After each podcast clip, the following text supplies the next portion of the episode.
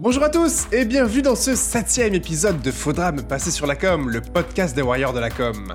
Moitié anglais, moitié français, c'est Luke Wise qui nous a reçus dans les locaux de sa nouvelle agence, The Good Company, qu'il a fondée en début d'année. The Good Company, c'est une agence éthique qui fait le pari du good advertising dont il va nous parler dans l'interview. L'agence a une dizaine de collaborateurs et a pour premier client Food Cherry ainsi que l'agence de coworking Wojo. Luke Wise avait également cofondé l'agence Hérésie en 2010, puis l'avait quitté en 2016 avant de rejoindre brièvement le groupe Publicis. Ça, peux-tu me dire en quelques mots de quoi nous avons parlé? On a parlé de good advertising, de planning stratégique, de management, de football, de Brexit et de plein d'autres choses encore. Et le mieux, c'est qu'on écoute ça tout de suite. Un bonjour Luc. Bonjour Bah, Luc. bonjour- bah, bonjour à tous les deux. Merci d'avoir accepté euh, de faire ce podcast avec nous. Ça fait longtemps qu'on veut te rencontrer pour euh, faire un épisode parce que ton parcours nous intéresse beaucoup. Bah, c'est très gentil à vous. Bah, J'espère que je serai à la hauteur des attentes. Tu euh, as créé récemment The Good Company, qui est une agence de good advertising. Mm. Est-ce que, donc une agence plus éthique, est-ce que c'est une- ça correspond à, à ta manière de vivre Le côté éthique, responsable, c'est quelque chose que tu appliques dans ta vie aussi, ta vie personnelle? Oui, enfin, oui, je pense que c'est difficile aujourd'hui de dissocier la vie privée, la vie professionnelle. Je pense qu'il y a une prise de conscience de ma part depuis quelques années qu'il fallait essayer de, de, de, de changer euh, les modes de consommation parce que sinon on allait dans le mur. Euh, donc, euh, il y a une prise de conscience professionnelle déjà. Je me suis posé la question et on s'est posé la question de comment est-ce qu'on pouvait exercer notre métier de manière plus responsable. On est dans les marques aussi dans cette transition euh, responsable. Et puis bon, j'essaie de pas être pas trop hypocrite, donc j'essaie aussi de m'appliquer à moi-même dans ma vie, euh, ma vie privée. Après, je ne suis pas parfait, je ne prétends pas être parfait et je pars de loin. Euh, on a fait récemment une campagne que vous avez peut-être vue pour Food Cherry euh, sur, euh, sur la nécessité d'avoir une alimentation plus végétale. Je dirais que je suis réductarien, je suis flexitarien. Et le fait d'ailleurs de travailler sur les sujets, souvent aussi nous sensibilise à des sujets. Donc je vais dans ce sens-là. J'essaie de prendre plus le train que l'avion, mais il m'arrive aussi de prendre l'avion. Euh, D'ailleurs, je ne suis certainement pas la personne la plus exemplaire. J'essaye juste d'aller dans le bon sens et de.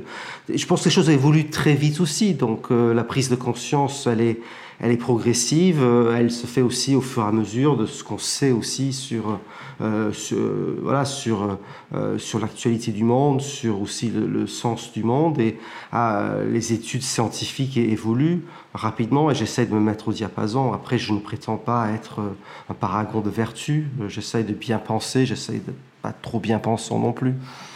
Et qu'est-ce qui t'a donné le déclic de justement euh, euh, tourner, switcher vers euh, une manière de travailler, une manière de vivre plus éco-responsable, plus éthique? Ben, c'est pas mal de choses. C'est à la fois, je pense qu'il y a deux choses. Il y a quelque chose de- d'assez micro et lié au milieu de la publicité qui n'est pas forcément lié à des enjeux environnementaux ou alors les environnements des agences de communication et de publicité, qui était que je voyais quand même pas mal d'études euh, sur le mal-être en agence, le harcèlement en agence, euh, le nombre de burn-out en agence. Et je me suis dit, c'est bien dommage parce qu'on fait quand même un métier génial euh, avec des gens souvent très talentueux où on doit faire euh, appel à la fois à l'intelligence émotionnelle et rationnelle, le cerveau gauche, le cerveau droit, même si on sait que c'est plus, plus aussi simple que ça maintenant, c'est plus complexe le cerveau. Mais voilà, on fait ce métier qui est formidable de créativité, de stratégie, on produit des choses qui peuvent avoir du sens. Et en même temps, il y a plein de gens qui sont en quête de sens et qui ne trouvent plus un sens à ce qu'ils font. Et donc, il y avait déjà une sorte de réveil de ma part très micro lié au métier, de comment est-ce qu'on peut exercer ce métier avec un peu plus de sens. Ça, c'est le d'un point de vue micro, on va dire, lié à notre, notre, notre, notre, notre, notre milieu. Et puis, il y avait une prise de conscience un tout petit peu plus macro, euh, qui, sur les enjeux de la planète, sur les enjeux de la société aujourd'hui, euh, qui est venu au fur et à mesure. Évidemment, j'ai suivi les études du GIEC sur, le réchauffement climatique. Et puis, il y a cette phrase terrible, enfin, en tout cas, moi qui m'a beaucoup interpellé, qui dit, qui dit c'est plus facile aujourd'hui euh, d'imaginer la fin du monde que la fin du capitalisme. Et je me suis dit, en fait, c'est vrai. Qu'on le veuille ou non, c'est vrai. C'est-à-dire que c'est très difficile aujourd'hui de réfléchir en dehors du capitalisme. On est dans une matrice du capitalisme. jusqu'à la chute du mur de Berlin, on pouvait considérer qu'il y avait des alternatives au capitalisme. Bon, aujourd'hui, c'est très difficile. C'est comme la Matrix, c'est très difficile de, s'extraire de cette pensée-là. En tout cas, c'est difficile. Il y a des altermondialistes qui essayent, mais c'est quand même complexe de, sortir de l'avion, pour reprendre les termes de Gramsci, de sortir de l'avion pour réfléchir à l'avion. Donc on est dans l'avion, qu'on l'aime ou pas. Euh, euh, c'est très difficile, euh, sauf être zadiste, de, dire voilà comment est-ce qu'on peut réfléchir en dehors du, système. Donc on, est, dans, dans le système. Donc c'est difficile d'imaginer aujourd'hui la fin du capitalisme. Il n'y a plus d'alternative comme pouvait le représenter le bloc de l'Est avec le communisme avant. En revanche, c'est assez facile euh, d'envisager la fin de l'humanité. C'est-à-dire que mes enfants euh, font des devoirs à l'école où on leur parle des enjeux du réchauffement climatique, euh, de, la disparition des espèces, et ils en parlent tout le temps. Et donc pour eux, c'est quelque chose de très réel. On le voit aussi avec tous les mouvements lycéens, étudiants qui disent aux générations plus âgées, ben, faites, euh, faites vos devoirs, euh, vous, et nous, on fera les nôtres. Voilà. Euh, et, donc ça, ça a été une prise de conscience aussi pour moi, de me dire, ben, comment est-ce que moi qui exerce un métier de communicant, je peux essayer d'avoir un impact plus positif sur le monde? Alors quand on est communicant publicitaire, c'est compliqué on se dit, bah, en fait, mon métier est plutôt associé à une forme de surconsommation. Et, presque, on est euh, une des sources du mal. Euh, il y a des études, il y avait une étude britannique après 2008 qui a montré que euh, pour chaque euro ou chaque pound c'est une étude britannique, ils sont très attachés, n'est-ce pas, à leur, monnaie, pas que, mais bon, c'est notre sujet. Euh, pour chaque pound de valeur créée par un publicitaire, il y avait 11 pounds de dégâts en, en externalité négative. Et ça aussi, ça m'a interpellé, en me disant, bah oui, on pousse à une surconsommation. Donc, après, je me suis juste posé la question est-ce qu'il est possible d'accompagner les marques pour que les messages qu'on produit incite les consommateurs dans non pas une surconsommation, mais une meilleure consommation. Ça ne veut pas dire qu'on ne va pas produire des externalités négatives, et, toute activité humaine en produit, mais en tout cas, est-ce que c'est possible de faire en sorte, avec cette manne euh, financière qui sont les investissements publicitaires, est-ce qu'on peut inciter les gens à aller vers une consommation un tout petit peu plus responsable? Euh, voilà, je pense que la campagne Food Cherry est un exemple de ça. Voilà, on, incite les gens à adopter euh, une consommation plus responsable, de manger un peu plus végétal, un peu moins de viande, parce que c'est bien pour la santé, mais c'est aussi bien pour la planète. Alors, ça fait déjà quelques années que tu es dans, dans la pub. D'où te vient ta passion pour la pub? Est-ce que ça te vient de l'enfance ou d'un peu plus tard? Euh, c'est une bonne question. Je ne pense pas que j'étais un fils de pub. Je suis né à Plymouth, au Royaume-Uni, qui était une ville en face de Brest, très, euh, très militaire. C'est un des grands ports de la Royal Navy et de, et, de l'armée britannique. Et en fait, le monde des agences n'était pas vraiment dans mon radar. J'avais quelques campagnes britanniques qui m'avaient interpellé enfant, mais je ne me suis pas vraiment posé cette question-là. J'ai étudié à Cambridge et après Cambridge, je, ne savais pas ce que je voulais faire de ma vie. Je savais ce que je ne voulais pas faire parce que tous mes amis de promo euh, rejoignaient des, entreprises dans la City euh, mmh. ou des grands cabinets de conseil ou des banques d'affaires. Je savais que je ne voulais pas faire ça, mais je ne savais pas très bien ce que je voulais faire. Donc du coup, j'ai un peu réfléchi. Euh, je suis rentré dans ma ville natale de Plymouth après Cambridge. Et puis, et puis, comme je suis moitié français, moitié anglais, mais que j'avais jamais vécu en France, je suis venu en France pour m'inscrire à, la fac. Mmh. Et, je me suis inscrit en communication politique et sociale et j'ai entendu parler de, euh, de Jacques Séguéla, de la Force Tranquille. Et je me suis dit, ben, tiens, voilà un métier que je pourrais faire. Parce que j'avais plutôt une formation en, sciences humaines, en sciences politiques, en, en sociologie, en anthropologie. Et je me dis, tiens, voilà quelque chose que je pourrais faire. Je ne me suis pas vraiment posé la question de ce que je voulais faire. Mhm. D'ailleurs, aujourd'hui, j'aurais peut-être envie de dire qu'on devrait se poser la question de ce qu'on veut faire et pas ce qu'on peut faire. Mais voilà, moi, je me suis posé la question de ce que je pouvais faire. Je me dis, tiens, voilà un métier que je pourrais faire. Et, en fait, je me suis pris de passion au fur et à mesure. C'est un goût qui est venu en mangeant, en fait. Ce mhm. C'est pas quelque chose euh, qui est c'est pas depuis mon plus tendre enfance que je voulais faire de la publicité. C'est venu, en fait, l'appétit est venu en mangeant. C'est quoi ta première expérience en agence? Alors, ma première expérience en agence, alors, alors il y, a un storytelling qui, dit que j'ai commencé chez Publicis pour revenir chez Publicis. Et c'est vrai que je dois beaucoup à Publicis et j'ai beaucoup appris euh, dans mes deux passages chez Publicis, à la fois plus récemment avant de fonder The Good Company et puis euh, en tant que planeur stratégique euh, sur pas mal de grands comptes au début du, de ce siècle. Mais en fait, ma toute première agence, c'était une agence qui s'appelait Optimus, qui existe toujours et qui était spécialisée dans le secteur non marchand. Mhm. Donc, qui travaillait pas mal pour des grandes causes. Bah, l'opération pièce jaune, handicap international, SOS village d'enfants le centre Pompidou aussi. Mm. Et quand j'ai cherché mon premier job, déjà, je cherchais un job où il y avait du sens, en fait. Mm. Et j'avais des propositions de, plus grandes agences, euh, euh, de grands groupes français. Et, j'ai fait le choix d'aller chez Optimus, et, justement pour travailler sur des problématiques qui étaient des problématiques... Euh, oui, de responsables, euh, voilà, liés au monde associatif, mmh. liés au, euh, à toutes ces quêtes de sens. Et, et je me rends compte peut-être que 20 ans après, il, voilà, il y a ce fil rouge qui revient en fait. Qui revient aux sources. Qui revient aux sources, et voilà.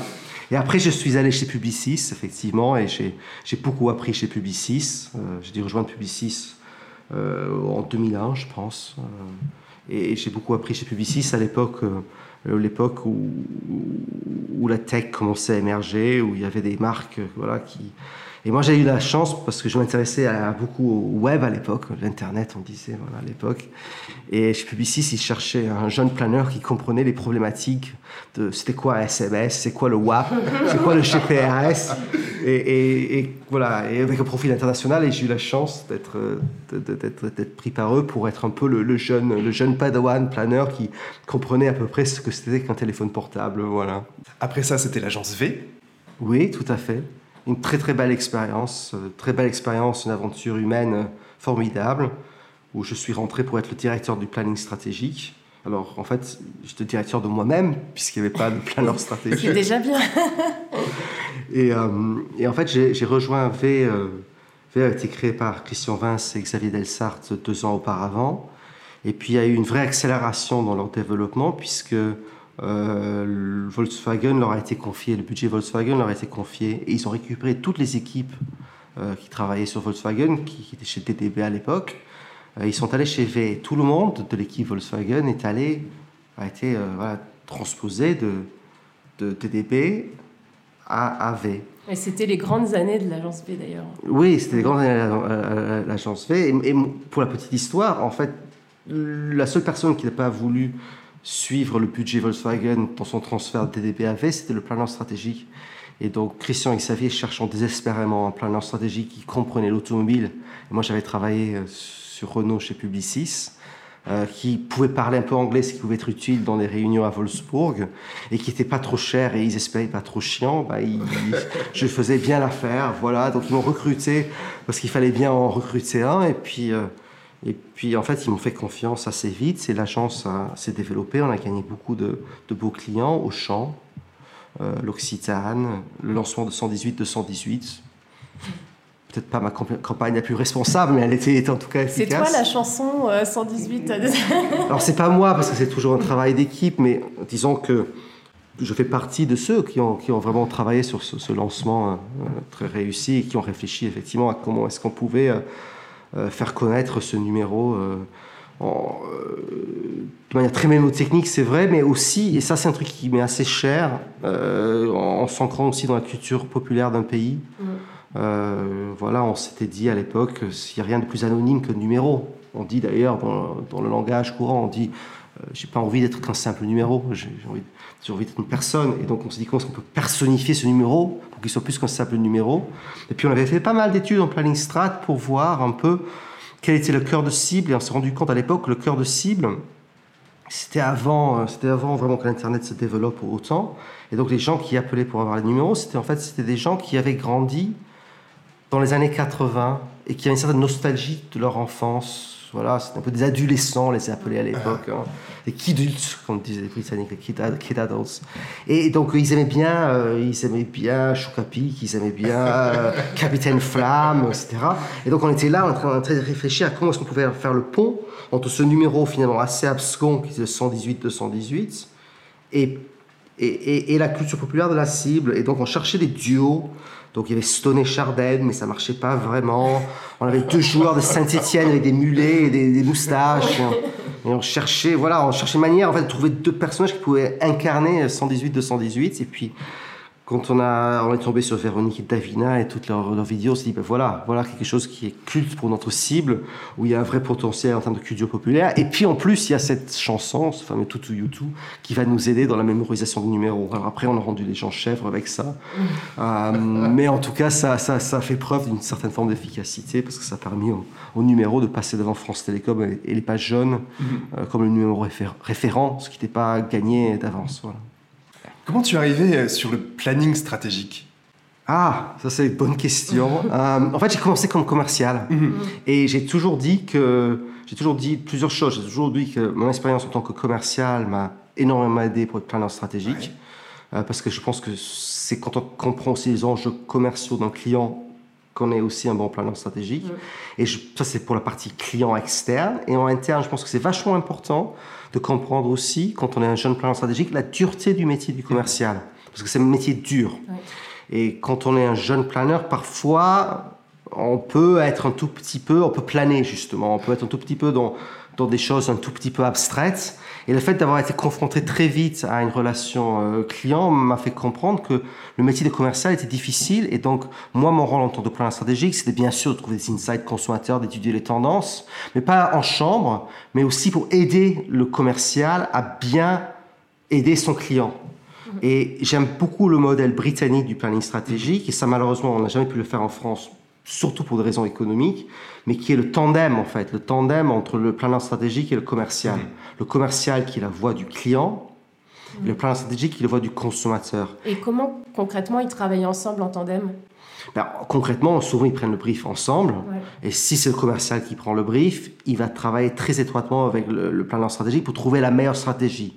C'est la meilleure stratégie qui correspond à la fois aux attentes du client, mais aussi challenger, torture tester à l'aune de ce que peut penser le consommateur, parce que parfois le client souhaite quelque chose, mais c'est totalement dissonant avec euh, ce que le consommateur euh, peut penser. Et donc j'ai toujours aimé ce tandem entre euh, commercial et, et planeur stratégique. Et je pense que c'est très important. Et les agences britanniques font très très bien. Un peu comme les teams créatifs. Et puis on réfléchit mieux à deux, en fait. Et, le problème en France, mais ça c'est un problème économique surtout, c'est lié aussi au niveau de rémunération qu'il peut y avoir, c'est que malheureusement il y a moins de planeurs stratégiques en général qu'il y a de commerciaux. Et donc c'est difficile de former des tandems parce qu'il y a souvent deux ou trois fois plus de commerciaux que de planeurs stratégiques. C'est parce que le planeur stratégique coûte plus cher en France? À quoi c'est dû? Non, c'est dû au fait que les agences britanniques sont mieux payées et donc ils sont mieux staffés. Moi, quand j'ai travaillé chez V, on avait la chance de travailler souvent avec DDB Londres, parce que V faisait partie du groupe Omnicom, et donc on travaille avec DDB Londres. Et DDB Londres est une des agences qui a inventé le planning stratégique, un des pères fondateurs du planning stratégique. Il y en a deux. Il y a Stephen King, euh, qui, qui n'est pas le romancier, mais qui, s'écrit pareil, qui était chez JWT Londres. Et il y avait Stanley Pollitt, qui était euh, le, directeur du planning de, de DDB. Voilà. Et moi, j'ai eu beaucoup de chance de travailler avec DDP Londres quand j'étais chez V. On allait souvent à Londres. Et ils étaient, enfin, ils étaient, euh, il y avait trois fois, quatre fois plus de planeurs stratégiques qu'une agence française euh, normale. Euh, parce que tout simplement, parce que le client payait pour ça. Voilà, c'est aussi simple que ça. Je vous redonne l'exemple tout à l'heure. Dans le contrat Volkswagen, quand V a récupéré le contrat Volkswagen, il était précisé qu'il fallait un directeur du planning. Un. Mm. Donc c'était moi. C'est pour ça qu'ils sont venus me chercher. Ils avaient besoin de remplir ce trou-là, Christian et Xavier. Euh, mais le même contrat en Grande-Bretagne, le client exigerait et paierait, non pas pour un plan stratégique, mais pour trois ou quatre ou cinq. C'est-à-dire que sur Volkswagen à l'époque, j'étais seul, j'avais éventuellement un assistant planeur. Chez DDB Londres, il y en avait un global, et puis il y en avait un pour la Golf, un pour la Polo, un pour la Passat. Voilà, c'est pas la même économie. D'ailleurs, c'est intéressant parce que souvent on parle, c'est un peu marronnier de la presse professionnelle de dire le revival du planning stratégique en France. Enfin, on m'a interviewé là-dessus déjà il y a 20 ans. Sur, euh, récemment sur Stratégie, ils avaient fait un numéro euh, sur ce sujet-là. Oui, oui, ça revient assez régulièrement. C'est l'avantage de l'âge. J'ai 20 ans de métier maintenant, donc tous les 5 ans ça revient. Moi, je suis, moi, je suis extrêmement pour le planning stratégique. D'ailleurs, je trouve formidable euh, les initiatives récentes du collectif du planning stratégique et Sébastien Gentil et tous les autres qui ont, contribué à, ce, relancement du métier. Ce métier qui doit être valorisé. Euh, le sujet, c'est que pour être vraiment valorisé, il faut que les annonceurs soient prêts à le payer. Et c'est toujours pareil, c'est que finalement, c'est les annonceurs qui font le marché, pas les agences. Après, euh, je, pense que c'est un métier vital aujourd'hui, peut-être encore plus vital que ça n'a jamais été, parce que, parce que les parcours clients sont complexes, parce que les audiences sont fragmentées, et donc la compréhension du consommateur, fuelée par la data, évidemment, bah, c'est un vrai enjeu aujourd'hui. Mais si ça s'est pas développé en France, c'est pas par manque de volonté, c'est pas par manque de vision, c'est tout simplement que culturellement, euh, l'argent n'est pas dépensé euh, sur ce thème-là. Et très tôt, à à peine 35 ans, tu as cofondé Hérésie. Oui, tout à fait. Bah, oh, bah, comment ça s'est passé? Comment a démarré l'aventure Hérésie? Alors, le goût. Euh... V m'a donné le goût de l'intrapreneuriat. C'est-à-dire qu'on on avait des actions avec Christian et Xavier, mais on n'était pas. On n'était pas majoritaire, le mhm. groupe Omnicom était majoritaire. Mais ça m'a donné le goût d'entrepreneuriat parce que fait, c'était vraiment une aventure où je me suis dit, ben, en fait, quand je fais quelque chose de bien, il y a des effets positifs, reprendre des, termes à la mode, et, si je fais des choses mal, ben, il y a des effets négatifs. C'est-à-dire qu'on peut gagner des compètes, on peut perdre des compètes. Je ne suis pas qu'un simple maillon dans une très grande chaîne. Je peux contribuer à la destinée de cette agence. Et ça a donné un peu le goût de l'entrepreneuriat. Et après, Andrea Stilacci est, euh, est, venu me voir en disant Luc, j'ai envie de monter une agence, j'ai envie de la monter avec toi. Et euh, donc, on a monté Hérésie avec cette volonté euh, inscrite dans le nom aussi d'être voilà une, alternative, on va dire, aux, agences orthodoxes et, un esprit challenger assez, fort. On est suivi 5, 6 ans et demi d'une belle expérience. Je crois qu'on peut dire que ça a été un énorme succès. Hérésie, quel a été, le développement a été extrêmement, extrêmement rapide. Quel a été votre, quelles ont été vos clés pour atteindre ce résultat? Je pense beaucoup de travail. Je pense que beaucoup le talent est, important, mhm. mais il y a beaucoup de gens qui ont du talent. Je pense que ce qui fait la différence, c'est le travail. Le travail, euh, la résilience, l'abnégation, euh, l'énergie qu'on y met. Euh, c'est ça qui fait la différence, en, vrai. Surtout sur un marché aussi concurrentiel que le marché de la communication. On, l'oublie un peu. les chiffres varient, mais l'ACC estime qu'il y a 15 000 agences de communication en France, 15 000. Hein.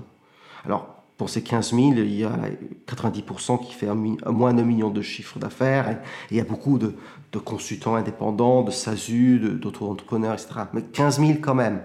Donc, c'est un métier extrêmement concurrentiel et il faut dire les choses, extrêmement dur. Mm. Des appels d'offres qui, où souvent on commence, on est 8 ou 4 ou 3 dans le meilleur des cas, donc on part avec 33% de chance. Donc, et on est souvent face à des gens qui ont aussi énormément de talent, énormément de passion. Et, et, ce qui va faire la différence à un moment donné, c'est le travail. Et, et, je pense que la communication, c'est un peu comme le sport de haut niveau, c'est-à-dire qu'il faut être au taquet tout le temps. Et, malheureusement, le jour où on perd cet esprit de compétition, cette, abnégation, cette volonté toujours de chercher la seconde en plus, le petit détail en plus, bah, on ne gagnait pas des appels d'offres. Et je pense que ce qui a fait notre force chez Hérésie, c'est notre capacité de, travail. Euh, voilà, si on prend les exemples des agences françaises qui ont réussi sur ces 10-20 dernières années, ils peuvent être tous très différents, mais ils ont quand même un, un point commun qui est leur, leur, force de travail. Euh, c'est, ça qui, qui, fait la différence. Je pense c'est comme la natation ou c'est comme, ou, comme ouais, comme, ouais, comme la natation ou comme le marathon, c'est ceux qui s'entraînent le plus et qui, qui travaillent le plus qui, qui gagnent. C'est vrai aussi du foot. Hein, euh, il y a beaucoup de joueurs talentueux qui n'ont rien gagné ou qui n'ont pas fait la carrière qu'ils auraient dû faire parce que ils, il n'y avait pas le travail et la discipline. Après, tu crois pas que c'est jusqu'à un certain point Parce que si on reprend la métaphore du joueur de foot, s'il travaille trop, il, risque un, claquage? Hmm. ben, En fait, c'est tout, le, tout le pari du Good Company. Et en fait, c'est le truc le plus difficile.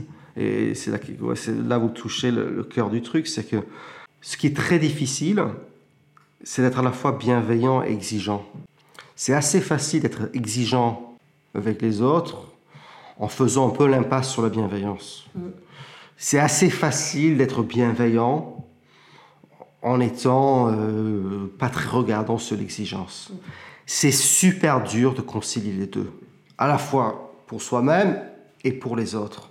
Et c'est ça le pari qu'on fait. Et je pense que c'est d'ailleurs ça qui est le plus difficile dans le pari du Good Company, en vrai c'est comment est-ce qu'on arrive à avoir cette énergie, cette force, capacité de travail, cette exigence avec nous-mêmes, parce que on est encore une fois sur un métier dur qui peut c'est un peu un sport de haut niveau quand même, l'exigence du sport de haut niveau quand même quand on est sur des grosses compétitions.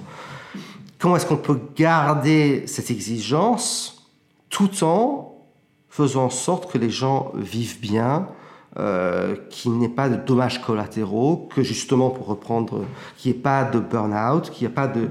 Et, c'est ça qui est difficile, c'est ça qui est difficile. Euh, mais c'est tout... C'est presque qu'on a envie de démontrer. On va démontrer que c'est possible. Ce qu'on a envie de démontrer que c'est possible de gagner, de réussir, tout en ayant des valeurs euh, et tout en étant bien entre nous. Et d'ailleurs, The Good Company, il y a une dimension effectivement macro de good company. C'est évidemment c'est tech for good, business for good, good for the planet, euh, force for good. Enfin c'est tout ça à un niveau macro. Mais au niveau micro, ça veut aussi être, dire être en bonne compagnie et, et, effectivement arriver à, à, réussir à gagner euh, sur un marché extrêmement dur, extrêmement compétitif, tout en se comportant, comportant de manière euh, de manière euh, respectueuse les uns envers les autres, aussi envers les partenaires, envers les clients. Mais il est là le challenge. C'est ça qui est le plus difficile. C'est mm. concilier exigence et bienveillance. C'est très dur. Dans un article sur AdForum, tu parles justement du burn-out et tu dis que souvent le burn-out dans les métiers de communication est lié à un manque de sens. Oui, enfin oui, je, je pense que le burn-out est certainement pas lié à un manque d'investissement. Au contraire, on sait que les gens qui font des burn-out, en général, sont des gens très investis, qui font les choses à cœur. Et d'ailleurs, euh, je pense que les gens qui sont tirés au flanc font rarement des burn-out. Euh, de ce que j'en sais, je suis pas un expert sur le sujet, c'est que souvent on dit que le burn-out est, lié à un manque de sens, cette idée de bullshit jobs, voilà, à quoi je sers, pourquoi je me lève le matin, euh, qu'est-ce que je suis en train de faire de ma vie. Et donc on essaye ici de donner un sens à ce qu'on fait euh, sur ce qu'on fait dans les messages qu'on produit, dans les campagnes qu'on sort, les causes qu'on défend, les marques qu'on euh, va aider. Voilà. Euh, et c'est souvent le manque de sens qui, qui, qui, qui crée le burn-out. L'autre mot clé pour moi, c'est responsabilité aussi. Je pense que les gens ont besoin qu'on les responsabilise. Euh, c'est quand ils sont pas responsables aussi des choses, ou ils sont déjugés par leur management, qu'ils se sentent fragiles. Euh, moi, il y a deux types de management qu'on pense sont opposés, mais qu'en fait arrivent au même résultat pour moi. Hein. c'est d'un côté, euh, il y a le côté euh, des injonctions, un management très vertical, très top-down, mm. fais ceci, fais cela, marche ou crève, mm. qui déresponsabilise les gens et les gens finissent par baisser les bras et faire des burn-out. Et puis un autre mode de management qui, qui paraît son contraire, mais en fait qui sont faux contraires, qui est le management baby-foot, euh, apéro. Euh, horizontal, qu'on appelle plus horizontal. Plus horizontal, mais en fait qui, qui infantilise et responsabilise les gens aussi autrement. Parce qu'en fait, les gens, je pense qu'ils cherchent pas du baby-foot mm. au boulot. Ce qu'ils cherchent au boulot, c'est un sens à ce qu'ils font, euh, qu'ils se disent qu'il y a une reconnaissance pour ce qu'ils font, ce qu'ils font est utile, euh, qu'il y a un regard de l'autre qui peut être un regard euh, d'admiration, que voilà, que, que, que, que ou de la famille disent bah, c'est bien ce que tu as fait, etc. C'est plus, ça passe plus par le sens et, rajouter des baristas, des baby-foot, tout ça, c'est mettre un petit peu des, des pansements sur, euh, sur un jambon en bois, quoi. Enfin, c'est pas le vrai sujet. Pour moi, le vrai sujet, c'est c'est effectivement le sens et la responsabilisation des gens. Si les gens sont responsables, donc propriétaires de ce qu'ils font, qu'ils y trouvent du sens, c'est sans doute la manière, manière de, de, de combattre tout fond de mal-être au travail. Alors, après Hérésie, tu es retourné chez Publicis en tant que Chief Strategic Transformation Officer. Je crois que tu n'es pas resté très très longtemps. Comment ça s'est passé là-bas? Bah, Très bien, en fait, malgré le fait que je ne suis pas resté très longtemps, mais enfin, je suis resté 18 mois quand même. Euh, et, ils ont eu, euh, ils ont créé ce poste avec un nom un peu long et, barbare, mais, dont l'idée c'était quand même d'aider, euh, d'aider à faire le maximum de ponts entre Publicis Communication, qui, produit des messages, Publicis Média, et le nouveau pôle plutôt tech et data incarné par Sapiens. Et moi, ça m'a intéressé parce que j'avais envie aussi d'apprendre. j'aime bien apprendre, j'aime bien l'idée de, de de, de, se dire que. Enfin, je pense que le jour où on pense qu'on sait tout, on est, autant arrêter, surtout dans le monde aujourd'hui qui évolue très vite. Donc, j'ai une vraie soif de connaissance et d'apprentissage qui a toujours fait partie de mon caractère, mais je pense aujourd'hui est vital pour, pour, pour perdurer. Et j'avais envie, je voyais, je voyais pointer euh, l'arrivée des cabinets de conseil et la tech euh, avec des acquisitions de grands cabinets de conseil, des agences de publicité. Euh, Accenture notamment qui rachetait beaucoup d'agences de publicité, récemment Droga 5, mais c'est pas les premiers. Ils avaient déjà acheté Fjord, qui était plutôt une agence de design, puis ils ont acheté Karamarama, The Monkeys en Australie. Donc je voyais cette tendance qui, émergeait, puis ce nouveau, finalement, ce nouveau choc des titans, cette nouvelle ligne de fracture entre les cabinets de conseil qui essayaient d'aller plus vers les agences, que ce soit des agences de design, que ce soit des agences de publicité, des agences de conseil, et puis les grands groupes de communication qui, elles, essayaient justement de faire des acquisitions plutôt dans le monde de conseil et la tech. Et je me suis dit, bah, quitte à apprendre, quelle est la meilleure école Qui sont ceux qui sont le plus en amont, le plus, euh, le plus avancé sur ce sujet bah, C'est Publicis. Publicis, pour le coup, a fait beaucoup d'acquisitions euh, très intéressantes, déjà dans le digital, au, sens des agences, il y a une dizaine d'années, avec la vision de Maurice Lévy. Puis aujourd'hui, ça continue. Et, à l'époque, ils, avaient racheté Sapiens. Euh, et donc, ça m'intéressait d'aller chez Publicis pour comprendre cette, cette, nouvelle, cette nouvelle ces, nouveaux enjeux, cette nouvelle plaque, tectonique qui est en train de se créer. Et j'ai passé un an et demi euh, très heureux chez Publicis, où j'avais ce rôle effectivement d'essayer de, de, de, de, faire travailler ensemble différentes cultures, euh, qui me correspondent bien, parce que je suis moitié britannique, moitié français, mais se dire aussi que c'est intéressant si on arrive à faire travailler des créatifs avec des technologistes, des gens des médias, avec des gens des messages, et finalement faire dialoguer tout ça et, rendre ça aussi accessible pour chacun, pour qu'en interne les gens comprennent le langage de l'autre et respectent l'autre. Parce qu'on sait que finalement dans ces grands groupes, ce qui est compliqué, c'est pas juste l'acquisition. Euh, ce qui est compliqué, c'est aussi euh, la culture et l'acculturation après. Donc l'acquisition c'est important, mm. mais l'acculturation est encore, très, encore plus importante pour que l'acquisition fonctionne. Et donc j'ai fait ça pendant un an et demi. Et puis en fait, The Good Company, parce que j'avais, j'avais envie d'essayer avec, euh, certaines, avec l'équipe aujourd'hui constituée, d'essayer de, de, proposer un modèle un peu, un peu différent. Un peu différent, qui, parce que j'en ressentais le besoin. Euh, sans doute le besoin entrepreneurial. Hein. Dans, dans, Serial Entrepreneur, il y a le côté serial, comme serial killer, donc il y a peut-être un côté un peu compulsif, pas s'empêcher d'être un tout petit peu. Voilà. Et je pense qu'une fois qu'on a, on, a cette petite graine en soi, c'est difficile après de, de, de, l'extraire complètement.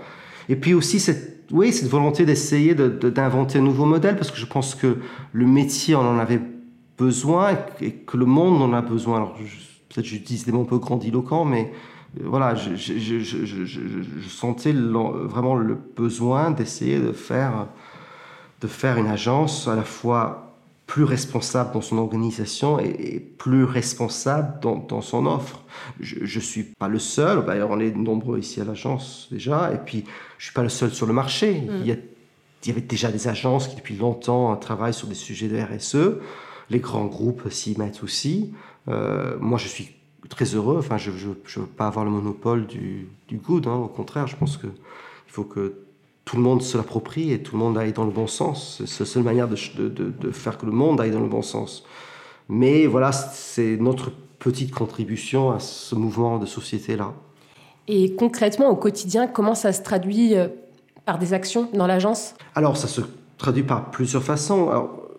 il y, a plusieurs choses. Je pense qu'une des, une des clés, c'est déjà euh, euh, avoir effectivement un mode d'organisation, un mode de gouvernance responsable.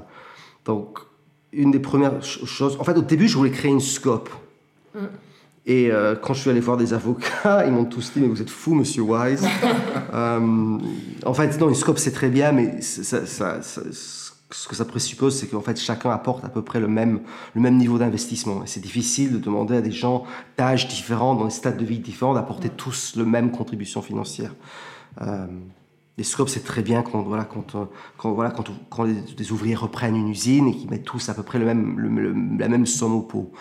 Quand, quand il y a des gens qui peuvent mettre plus ou moins, c'est plus compliqué. Donc, on ne pouvait pas créer de scope. Donc, ce qu'on a fait, c'est qu'on s'est dit, on va quand même créer de l'actionnariat salarié. Et donc, on va réserver 20% des actions, un prix très préférentiel, à l'ensemble des salariés de l'agence. Et d'ailleurs, quel que soit leur niveau. Donc, je voulais pas faire que des BPSCE, que des bons. Je voulais faire un truc où vraiment les gens avaient des actions dures.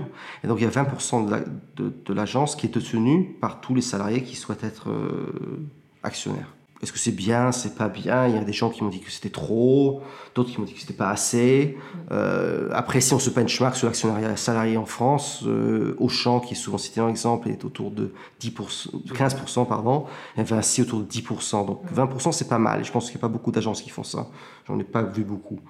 Euh, l'autre truc, c'est un peu technique, mais aussi il y a un dividende prioritaire distribué aux salariés actionnaires ou sociétaires, si on préfère. Donc ça veut dire que dès lors fait un bénéfice, il y a 10% de ces bénéfices qui sont reversés en priorité aux, salariés et pas aux autres investisseurs. Donc déjà, voilà, déjà dans le modèle économique, il y a quelque chose qui est de l'ordre de la répartition de la richesse, de la distribution de la richesse, qui, est, un premier point. Euh, après, on a aussi écrit une charte éthique qui, euh, régit un certain nombre d'engagements euh en matière sociale, environnementale et économique. On l'a écrit j'attends un peu pour le publier parce que ce qu'on est en train de faire avec les équipes, c'est de voir comment est-ce que, au-delà de juste de le dire, de, le substantifier, de le labelliser, de l'inscrire dans une démarche. Donc on est en train de regarder sur, sur quels sont les labels qui nous permettent pas juste de déclarer qu'on va faire ça, mais qui mm. nous obligent à le faire. Euh, donc ça, c'est un deuxième point. Et puis, euh, il y a un troisième point qui est important, c'est qu'on vient de, de, contractualiser, parce qu'on contractualise, en plus c'est les Américains à la base, donc 1% pour la planète. Donc on vient de prendre l'engagement de verser 1% de notre chiffre d'affaires à des associations environnementales. Donc c'est un geste assez fort. Euh, voilà, moi je crois beaucoup finalement que il y a une expression anglaise qui, il y a walk the talk, vous connaissez, hein, c'est déjà de faire ce qu'on dit et, dire ce qu'on va faire, mais surtout faire ce qu'on dit. Et puis il y a une autre expression britannique que j'aime bien, c'est put, your money where your mouth is. Mm. Donc c'est facile de parler, mais c'est plus difficile de, quand il s'agit de sortir le chèque, c'est un peu plus difficile. Euh, nous, on a envie de, de, soutenir des causes environnementales, parce qu'on pense que c'est important, et on pense que ça fait partie aussi de notre ADN, d'être dans cette démarche de responsabilité. Que la responsabilité, c'est pas que des mots, c'est aussi des actes.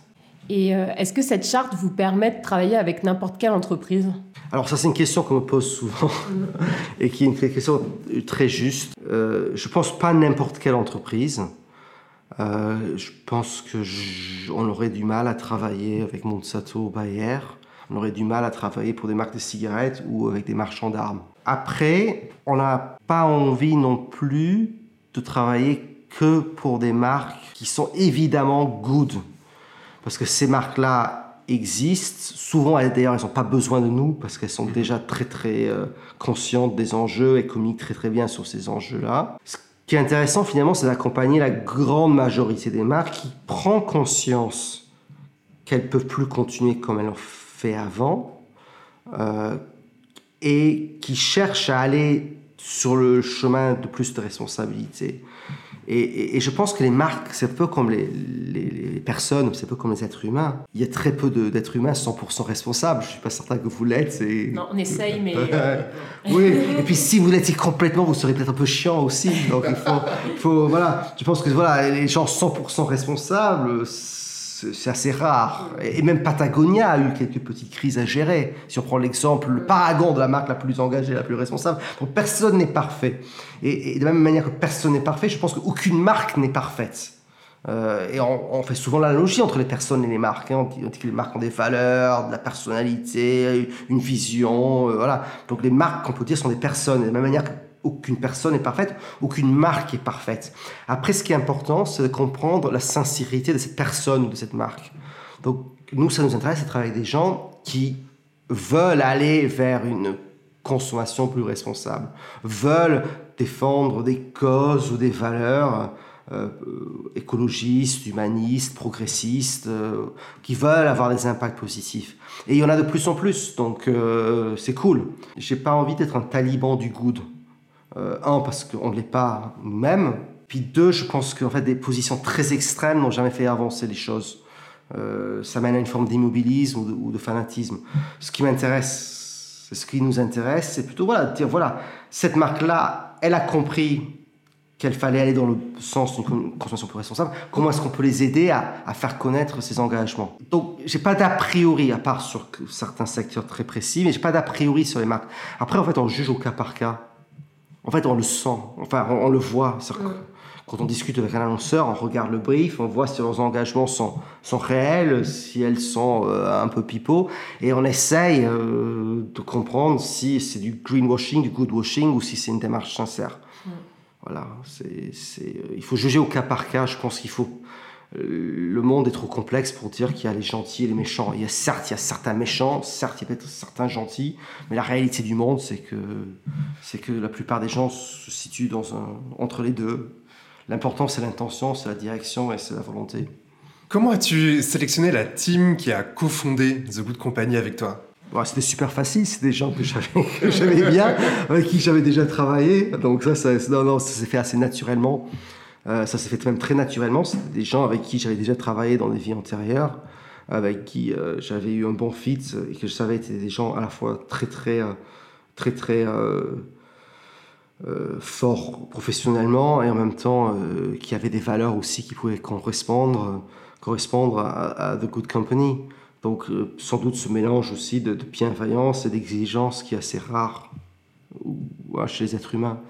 Euh, donc ça a été assez facile. En fait, j'avais déjà une, j'avais, c'est peu comme quand on fait, euh, voilà, quand on fait sur, de qui fait ses listes de, de, sur sa dream, son, son dream, dream concert, les, affiches d'André avec le concert rêvé, ou quand on fait l'équipe de foot rêvé, voilà, bah, j'avais déjà un peu griffonné sur un morceau de papier un peu les gens euh, avec qui j'avais envie de travailler. Et donc, euh, donc euh, c'est ça aussi, c'est une aventure aussi, c'est aussi une aventure humaine aussi. Et quand tu vas recruter de nouvelles personnes que tu connais pas forcément, ce que d'ailleurs tu es certainement déjà en train de faire, comment tu vas t'assurer que ces personnes-là te correspondent aussi bien professionnellement que bah, sur des valeurs plus personnelles? Alors, alors, j'ai pas, contrairement à certaines équipes NBA aux États-Unis, j'ai pas de data, de data center ou d'algorithme extrêmement euh, pointu pour, euh, pour choisir les joueurs dans le draft. Enfin bon, puis je, je pense que la data peut aider, mais, mais, mais, mais, bon, il y a toujours la part de jugement humain et de libre arbitre. Mais, blague à part, euh, on sait jamais quand on recrute les gens. Il faut juste faire confiance à, son instinct crois beaucoup quand même dans, l'intuition, l'instinct. Et puis, euh, puis il y a aussi le bouche à oreille, il y a aussi le fait que les gens avec qui je travaille euh, euh, ont aussi travaillé avec d'autres personnes. Et puis, et puis, ce qui est vrai, c'est qu'on attire aussi des gens qui sont aussi intéressés par nos valeurs. donc il y a un tri aussi naturel qui se fait de par le positionnement de l'agence. Ça n'assure pas tout, mais, mais ça aide quand même. Est-ce que tu peux nous parler de, on va dire, les grands inspirateurs euh, du good advertising Je crois que tu parlais du, livre Gros, tu parlais d'Alex Boguski. Mhm. Est-ce que tu peux nous parler de ces gens-là? Ah bah oui, avec grand plaisir. Euh, bah, ils sont tous un peu différents. Enfin, je pense que Jim Stangl, Grow, m'a inspiré parce que c'est un des premiers, il y avait des universitaires avant lui, mais c'est un des premiers à avoir vulgarisé cette idée que finalement, en étant, responsable, on pouvait être rentable et de créer des corrélations entre le good et le grow. Hein. Donc, voilà. Et, ça, c'est intéressant parce que parce qu'en fait, si on fait pas cette corrélation-là, euh, le good, c'est juste des bons sentiments. Alors que si on arrive à faire la corrélation qu'en étant une marque plus vertueuse, on peut aussi être une marque plus prospère, là, c'est là où on intéresse les annonceurs. Et c'est ça que les annonceurs sont en train de prendre conscience. Le livre de Jim Stengel date il y a quelques années déjà, mais on voit qu'aujourd'hui, cette idée-là vient à maturité. Si les grands distributeurs, si les grands agroalimentaires euh, vont vers le good, c'est pas parce que tout d'un coup ils ont une épiphanie euh, morale. C'est aussi parce qu'ils ont compris que les consommateurs leur, demandaient ça, leur exigeaient ça d'eux. Et donc, pour croître dans les années à venir, il fallait être plus responsable. Et que d'ailleurs, si s'ils étaient responsables, ben leur modèle de business allait s'effriter et allait, allait, disparaître. Donc ça, c'est un exemple. Après, il y a un autre exemple qui est Alex Boguski. Alex Boguski, c'est un des plus grands créatifs de ces 20 dernières années. Il a, il a, il a contribué à ce que Crispin Porter, qui est une agence qui existait avant, Crispin Porter Boguski, est devenue une des agences les plus primées au monde. Et ça m'avait interpellé, alors j'avais pas complètement compris le truc, mais ça m'avait interpellé quand il y a une dizaine d'années, il avait quitté Crispin Porter Boguski pour se consacrer à des, à des, à, des projets plus philanthropiques, à des projets euh, plus good sans doute fait qu'il était aux États-Unis et que cet homme visionnaire a fait qu'il avait un petit temps d'avance là-dessus. Et c'est quelqu'un aussi, ça m'avait interpellé qu'un créatif de, de, voilà, qui, sans doute, au niveau mondial, euh, il y avait David Droga, il y avait Boguski, enfin, c'était les deux les, plus référents, et fait ces choix-là. Je, ça m'avait interpellé, j'avais pas complètement décrypté le truc, mais déjà, il y avait un signal faible qui m'avait interpellé. Et puis, il y a aussi euh, Thomas Kostler qui, qui, a inventé le terme good racing et que j'ai découvert un peu sur le tsar. Et je me suis dit, mince, si j'avais lu son livre un peu avant, je me serais fait moins chier à théoriser des choses, parce qu'il les a beaucoup mieux théorisées, beaucoup mieux réfléchies que, que, nous, euh, bien avant nous. Et, euh, je pense que c'est aussi quelqu'un qui, qui, qui, a été une inspiration pour nous. Il y en, a, d'autres, il y en a plein d'autres. Mais euh, il y a une phrase que tu as dit dans une interview qui nous a interpellés. Euh, tu as dit que tu voulais pas être un bourgeois de la pub parisienne. Qu'est-ce que tu appelles un bourgeois de la pub parisienne je, je sais pas. J'avais pas envie de m'embourgeoiser moi. Je pense que c'est surtout ça. Je pense que je pense que l'idée c'est de dire voilà, vu l'urgence climatique, vu euh, les défis euh, sociaux, vu le non-sens au travail, enfin vu toutes les problématiques qu'on a un peu évoquées ensemble et ils sont multiples. Je n'avais pas envie de, de juste continuer mon métier comme avant. Euh, et de recevoir un salaire euh, plutôt confortable, payer mes charges et faire comme si rien n'était. Euh, donc, j'ai préféré prendre quelques risques parce que je pensais que c'était important de le faire en, tant que citoyen, en tant qu'être humain, d'essayer de, montrer qu'il y avait d'autres voies possibles. encore une fois, je suis vraiment pas le seul et d'autres le font. Et voilà, mais moi, moi personnellement, j'avais envie de montrer que, que oui, qu'il fallait mm, pas, pas se reposer sur ses lauriers, mais se remettre en question parce que le monde nous oblige à nous remettre en question. Et donc c'est ça, c'est plutôt l'embourgeoisement euh, au sens, voilà, se laisser un peu aller au confort. Peut-être derrière ça, j'ai pas, j'ai pas vraiment réfléchi trop à la phrase. En fait, c'est une phrase que j'ai un peu lancée au début de l'interview, un peu off, mais ça fait une belle approche. Et comme souvent, c'est ça que les gens retiennent. Hein. J'ai appris que Martin Luther King, I have a dream, mon fils m'a appris ça. En fait, il a improvisé. Donc, comme quoi, il n'avait pas prévu de dire ça.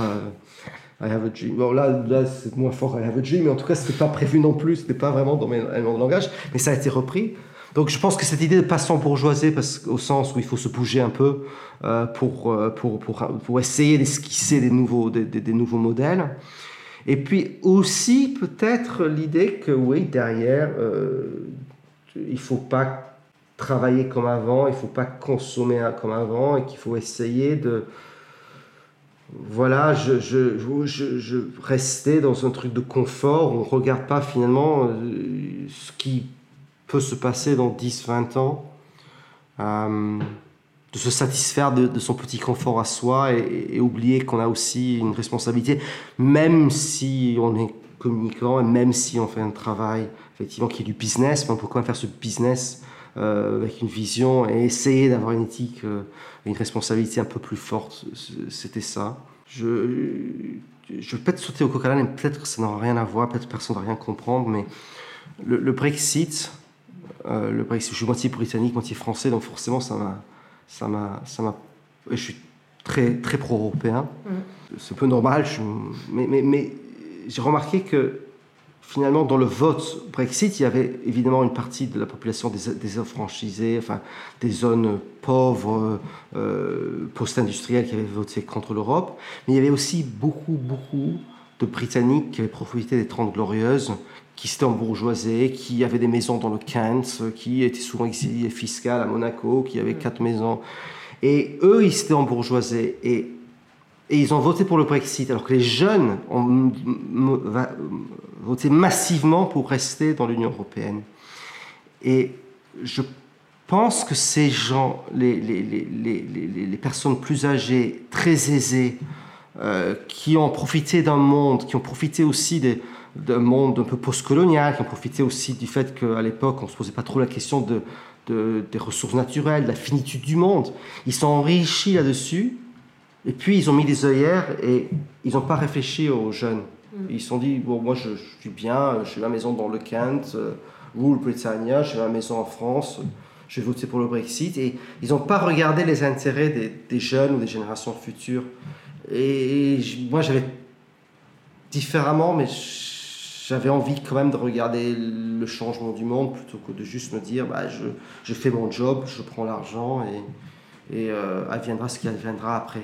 On va terminer avec un exercice qu'on aime bien. On va te lancer des mots-clés. Oh et toi, tu vas agir. Euh, je, suis KO debout, vous m'avez.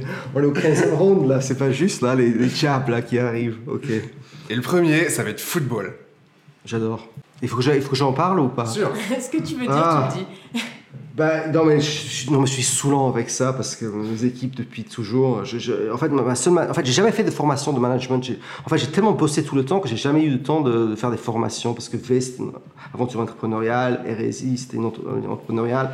Donc, en fait, j'ai jamais fait ces formations pour apprendre à, à, manager les gens. Donc, je connais pas toutes les phrases convenues, toutes faites pour gérer les situations. Donc, en fait, j'utilise des métaphores footballistiques. et, et, et, et j'ai toujours aimé le foot pas juste pour le sport, mais aussi parce que ce que ça représente en termes de culture populaire. Et je pense que quand on comprend le foot, on comprend le monde et on comprend le capitalisme. Sans doute aussi parce que le foot, c'est une forme d'ultra-capitalisme. Et donc souvent, il, préfigure le monde. Larry Bosman a préfiguré la mondialisation. Aujourd'hui, quand on regarde les grands clubs, ils sont achetés par des Qataris, ils sont achetés par des Russes, ils sont achetés par des Chinois. Ben, ça préfigure aussi certains changements économiques et, et, géopolitiques de notre monde. Donc je pense que quand on comprend le foot, on comprend le monde au niveau macro, si je reviens en macro. Et au niveau micro, quand même, je pense que le foot, c'est un sport collectif où il y a des individualités fortes, mais où finalement le collectif est clé. C'est-à-dire et c'est là où je trouve l'analogie avec le business ou avec le monde des agences, c'est que le monde des agences repose certain, certainement sur des individus clés, mais j'ai toujours eu une vision très collective des choses. Donc, euh, un individu peut peut-être gagner un match, mais l'individu ne peut pas gagner un championnat. il n'y a qu'un collectif qui peut gagner un championnat. Et donc, quand on est une agence, ben, on s'inscrit dans le long cours quand même. Ce n'est pas une aventure de 6 mois, c'est une aventure de, de 5, 10, 15, 20 ans. Euh, et, donc je suis très attaché à cette notion de collectif. Euh, et donc c'est vrai que j'utilise souvent les, métaphores footballistiques dans, mes, dans, dans, dans, mes, dans, mes, méthodes de management. Euh, mais j'ai vu que je crois que c'est Barack Obama qui avait utilisé une métaphore aussi euh, footballistique au palais du management. Donc euh, voilà, si tu n'es pas seul. Je suis pas seul. Et bon, Barack Obama, bon, c'est pas le, pire mec en termes de management. Donc je me dis, je suis pas tout foiré non plus. Moi, j'ai bon, c'est pas tout à fait un mot clé, c'est plutôt bon une idée. Est-ce que tu peux réagir sur le management français versus le management anglais? C'est difficile pour moi de répondre parce que j'ai moitié de mon cerveau qui est français, moitié qui est anglais. J'ai pas d'idée pour des choses qui sont pas des banalités. Donc si c'est pour dire ah, les Anglais arrivent à l'heure, les Français sont en retard, je vais faire du French washing. je pas, Vas-y, vas-y, dis-moi. Là, je me disais plutôt euh, genre le manager euh, anglais. Euh, on dit souvent, moi souvent, mais je peux même le dire au micro, on sait jamais ça peut servir. Souvent, j'ai des personnes qui vivent à l'étranger, des amis, etc., mmh. qui du coup, ben, certains travaillent à Londres et me disent, ben, le, ils me décrivent le management à Londres, la manière euh, d'interagir avec les mm. gens au travail. J'ai l'impression que c'est assez différent euh, des rapports qu'on a en France. Mm. Euh, est-ce que toi, tu es, conscient de ces différences-là? Est-ce que tu... Ouais, je, je, crois que je me rends compte pourquoi j'ai du mal à répondre à cette question. Parce qu'en fait, toute ma vie, j'ai combattu l'idée que la France et l'Angleterre étaient si différents. Parce que toute ma vie, on m'a dit Ah, en Angleterre, j'étais le frog, en, en, France, je suis le roast beef. on dit Ah, il y a des énormes différences de culture, euh, à la lutte, euh, les guerres des cent ans, etc. Et en fait, j'ai toujours essayé de créer des ponts et de dire que finalement, il n'y avait pas tant de différence que ça entre la France et l'Angleterre. Et je pense qu'il n'y a pas, je pense qu'on exagère parce que ça fait vendre des livres, ça fait, ça fait des séries mm. télé, ça fait, ça fait du contenu rigolo et, et on, peut en jouer. Moi, je peux prendre l'accent à la Jane Birkin, etc. Mais en vrai, quand on regarde l'histoire de la France et l'Angleterre, elles sont très liées. C'est-à-dire que les rois de France étaient souvent les rois d'Angleterre. Euh, euh, Richard Cœur de Lion, qui était le grand, le, le grand roi. Euh, anglais, en fait, il parlait, il était angevin, il parlait français. Mm. Et, donc, je, trouve un peu tendance à exagérer un peu les différences entre les Anglais et les Français. Et, du coup, euh, surtout dans cette période de Brexit, moi je suis plutôt en, mode euh, non, en fait, il y a énormément de, il y a énormément de, ponts entre la France et l'Angleterre et ces deux pays qui sont extrêmement liés. Et donc j'essaie d'éviter les, d'éviter les, clichés sur le style de management ou sur les, ou, sur les différences qu'il y a entre les Anglais et les Français. Je pense qu'il y a plus de similarités, mais qu'on a tendance à mettre face sur les différences. Et en mettant en face sur les différences, je trouve ça un tout petit peu dangereux dans le monde d'aujourd'hui où on a tendance justement à, créer des divisions, créer des clivages, créer des, barrières qui n'ont pas lieu d'être. Donc c'est pour ça que je je ne veux pas être trop simpliste. Je pense qu'en vrai, dans un monde mondialisé, pour répondre aux questions sur le management, je pense qu'il y a sans doute plus de similarités entre les méthodes de management à Londres et à Paris qu'il y a entre les méthodes de management à Paris et à Beauvais.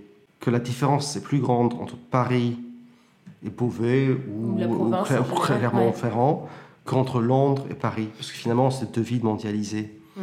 Et que voilà, donc euh, je suis. Je, je pense qu'il y a beaucoup plus de points communs entre Londres et un Parisien qu'entre un Parisien et un provincial, par exemple. Donc euh, il faut faire attention aux, simplifications. Il y a des différences culturelles, mais peut-être moins qu'on aime bien le dire. Merci beaucoup, Luc. Merci, Luc. Euh, merci à vous deux, c'était super, merci. Merci à tous. Si vous avez écouté jusqu'au bout, c'est que vous avez été aussi passionnés que nous par cette euh, interview avec Luc Wise. Merci Luc, merci également à Leila Tweety Rose et merci à vous tous pour votre écoute. Retrouvez-nous comme d'habitude sur Twitter, Facebook, Instagram et on revient très vite pour un nouvel épisode de Faudra me passer sur la com.